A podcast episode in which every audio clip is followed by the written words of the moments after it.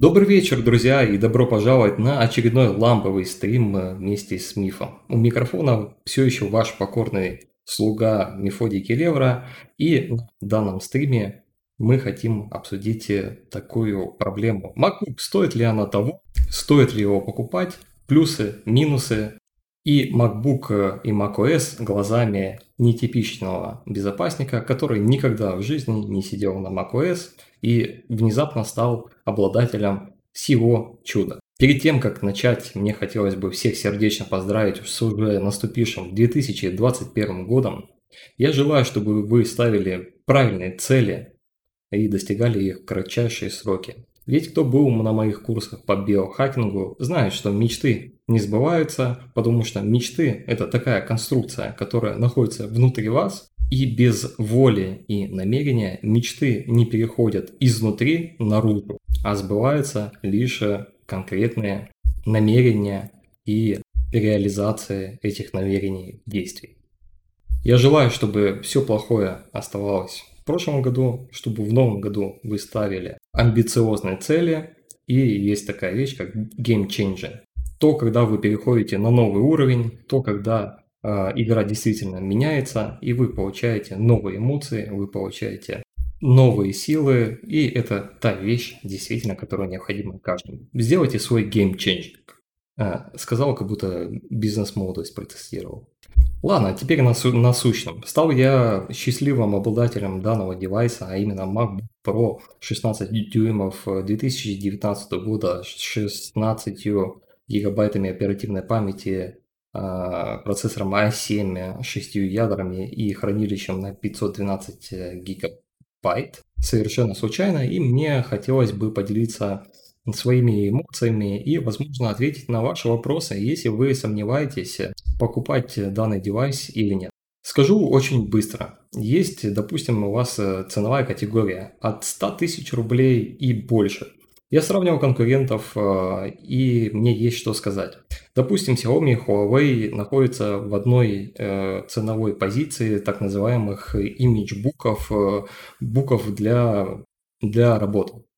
Когда я беру Huawei и вижу там классный дисплей на 4К, на 13 дюймах, э, меня немножко бросает в конвульсии, потому что Windows не умеет отображать э, контент на высоком расширении экрана, и это уже своеобразный минус. Минус в сторону Microsoft, минус в сторону оптимизации. Да, с 2К он еще более-менее справляется, с 4К у нас проблемы.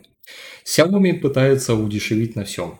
Когда я беру MacBook, я там вижу Haptic Engine в тачбаре, то есть там нету банальных кликов, я чувствую вибрацию. У Xiaomi это обычный клик справа-слева и тактильные ощущения немного не те. Но позвольте, вы скажете, миф, ты сейчас перешел на сторону яблока. Отнюдь нет, я просто излагаю свои мысли с максимально непревзятой стороны. Я просто хочу получить максимум за свои деньги. Дальше. Первый вау-эффект, который я получил от MacBook. Когда я включил и включил какое-то видео на YouTube, это было поистине потрясно. Мы относимся к ноутбукам, а точнее к звуку в ноутбуках. Да, он есть, прикольно, там можно прослушать голосовое сообщение, а тут я получил просто некий оркестр. Это плюс в карму Купертина. Второе тактильное ощущение, конечно же, на высоте. А, алюминий, стекло, экран, тут придраться не к чему. Физическая составляющая MacBook отрабатывает э, свои деньги на 100, 150%. А теперь внутрянка глазами специалиста по информационной безопасности и искушенного айтишника. Как для меня состоялся переход э, на macOS? Ну, я купил на Udemy курсы 4 штуки, как правильно администрировать macOS, и тут для меня случился просто конфуз. Э, клавиши, а именно хоткейсы, абсолютно разные с Windows, с Linux, тут пришлось переучиваться. Ну, это довольно такой банальный момент. Далее, для меня было просто шоком, когда ты открываешь MacBook, и, допустим, у нас есть верхний бар, где отображается заряд батареи, уровень Wi-Fi, подключенный VPN, и я как бы интуитивным способом пытаюсь э, зажать иконку, перетащить ее вправо. Нет, не получается. Я захожу в Google и, каково мое удивление, что для того, чтобы переставить иконки местами на MacBook, нужно скачать специальное приложение, которое называется Bartender. Его нужно, помимо того, чтобы скачать, его нужно еще и купить. А стоит оно ни много ни мало, как 20 баксов. Но есть сейчас Open Beta, если вы участвуете в бете, то вам как бы это бесплатно. Купертина, алло, я покупаю как бы ваш разрекламированный софт, я покупаю ваш э, разрекламированный девайс и вашу адаптацию. Что, нельзя перекинуть иконки? Ну ладно, начнем с малого, дальше продолжим. Я как бы думал, когда ты заходишь в MacBook, э, все приложения можно скачать э, с MacBook Store, с Apple Store, да? Да не тут-то было. Э, и оказывается, что половина разработчиков не хотят э, заходить на Apple Store, так как нужно там отстегивать Купертино ливенную часть э, своих доходов, поэтому будьте добры, скачайте реальную версию нашей программы, дай бог, а еще лучше скачайте неполную версию нашей программы, а далее через внутренние покупки расширите функционал. Что я хочу сказать в данном случае? Пиратство на MacBook процветает так, как виндусятникам Э, попросту не снилось. Огромное количество всяких варозников, торрентов и всего остального.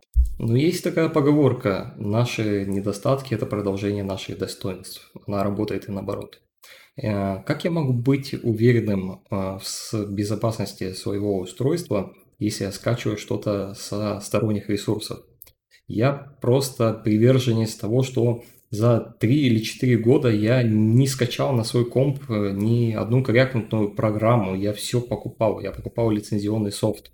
И это действительно классное подспорье тому, что у меня нету ни одного вируса, я надеюсь, на моем компьютере за эти три года. Ну, come on, когда я захожу и вижу цены за приложение по подбору обоев э, на MacBook за 20 баксов, у меня волосы встают дыбом. Final Cut Pro – разрекламированная программа, которым пользуются все монтажники, все создатели видео, стоит, ахтунг, 22 тысячи рублей она стоит э, в Apple Store. Я не думаю, что кто-то купил ее, все ее качают с варзников. И тут подкрались недостатки. Та самая уверенность пользователей в том, что на MacBook вирусов нету. Ребят, прекращайте. Это просто сказки. Э, если вы не видите суслика, значит э, это не значит, что его нет. В силу своей архитектуры э, Mac обладает ну, некоторой защитой против малвари, против вредоносных программ. Да, программы требуют дополнительных разрешений, да, программы требуют доступа к камеру, камере, жесткому диску, ну, все как в лучших традициях телефонов либо Apple Phone. Ну, come on, когда вы качаете программу типа Parallels, она требует э, так называемый универсальный accessibility, универсальный доступ э, до всего. Через этот универсальный доступ ей не требуется дополнительные разрешения под камеру, под доступ к и всему остальному. Как вы можете быть уверены в том, что скачанная с варезника программа не содержит в себе какого-то вредоносного ПО? Тут мы подошли к такой интересной, щепетливой части. Но миф, есть же, есть же антивирусы под э, macOS, да, давайте пользоваться ими. Слава богу, антивирусники стоят э, ну, достаточно вменяемых денег э, по пропорции другому софту. Но все наши недостатки – это продолжение наших достоинств, и наоборот, как я сказал. И тут мы подходим еще раз к, к архитектуре macOS. Если допустим, rootkit получил доступ к вашему MacBook а, и зашился в вашей системе, то поверьте, антивирусу будет э, с такой же сложностью тяжело его вычленить и достать из системы. В силу той самой нерушимости в кавычках Mac э, по отношению к вредоносному ПО. Если его тяжело насадить туда, то, поверьте, достать его будет еще сложнее. Если Windows, любой маломальский антивирус, либо rootkit hunter знает, что такое хуки, API, знает, что такое PSExec, знает, что такое реестр, последнее, что приходит на ум, то в Mac с этим немного все сложнее. Если вы устанавливаете софт, э, стороннего разработчика, то, поверьте, есть такие вещи, например, тот самый Gatekeeper, через который вы устанавливаете э, львиную долю пиратского софта, тем самым вы делаете себе медвежью услугу. Через Gatekeeper возможно сделать с вашим MacBook практически все, что угодно. Gatekeeper, для тех, кто не понимает, это такая вещь, костыль, который помогает установить пиратский софт. Вы нажимаете на Gatekeeper, дальше вводите пароль от рута, и дальше система сама помогает вам, в кавычках, установить пиратский софт. Через Gatekeeper возможно прописать абсолютно любые руткиты, любые бэкдоры и все остальное.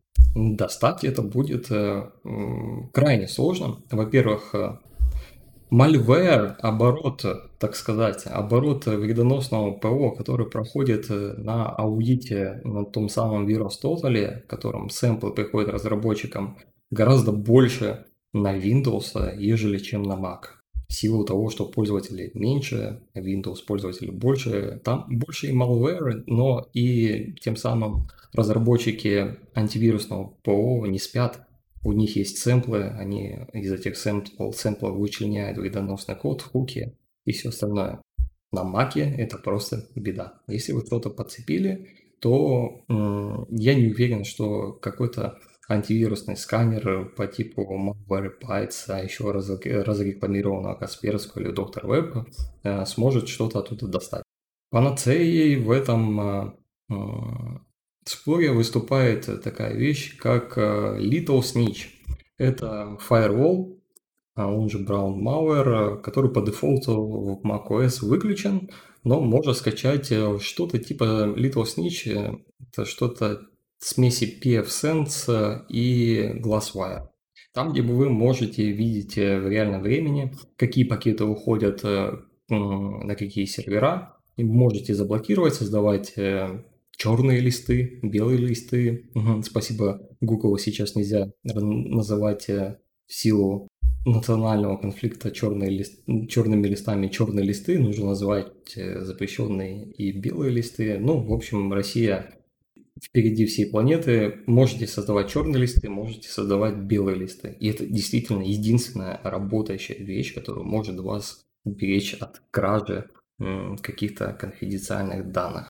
Ну, все мы знаем, что создатели malware пошли дальше. Есть так называемая спящая красавица. Вы устанавливаете софт, и она может срабатывать э, через несколько месяцев, э, передавать ваши данные фрагментированно, маленькими пакетами и так далее.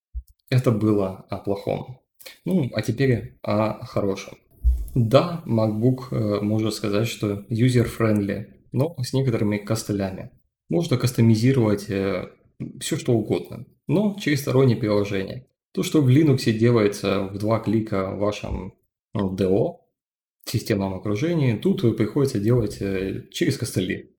Да, конечно, можно накатить на Mac, можно накатить Windows и Linux, э, но, как вы сами понимаете, вы покупаете девайс не для этого. Хорошая новость заключается в том, что если вы создатель контента, вы делаете рендеринг э, чаще, чем ходите пописать э, в туалет, то это девайс поистине для вас. Для тех, кто не понимает, что такое рендеринг, это когда я скачал видео с YouTube, еще такие видео 5 скачал, а еще я что-то наговорил, снял свое видео, и мне вот нужно сделать э, рекламные интеграции, показать а, какое-то видео, там наговорить что-то поверх. Я вот на, втыкал 10 кусочков видео, дальше смонтировал в одну, покрасил. Да, красота. Все это будет выполняться очень быстро, но при одном условии. Если вы используете оптимизированное PO для macOS, например, Final Cut. По моему примеру, я использую простые утилиты типа Movavi Video Suite. Мне не нужно монтировать э, тысячи роликов в один. Я записал скринкаст экрана. Я не ощутил никакую разницу. То, что летает на моем ПК, летает на Маке. Если вы создатель какого-то музыкального э, не ПО, музыкальных композиций, да, тут для вас есть где развернуться, куча специализированного софта, это большой плюс. Но этот же софт есть и на Windows, возможно, с некоторыми исключениями. И тут я веду к тому, что хотел сказать. Оптимизация Mac, она такая на словах, крутая, только когда мы поистине не сталкиваемся с крутыми конфигурациями настольных ПК.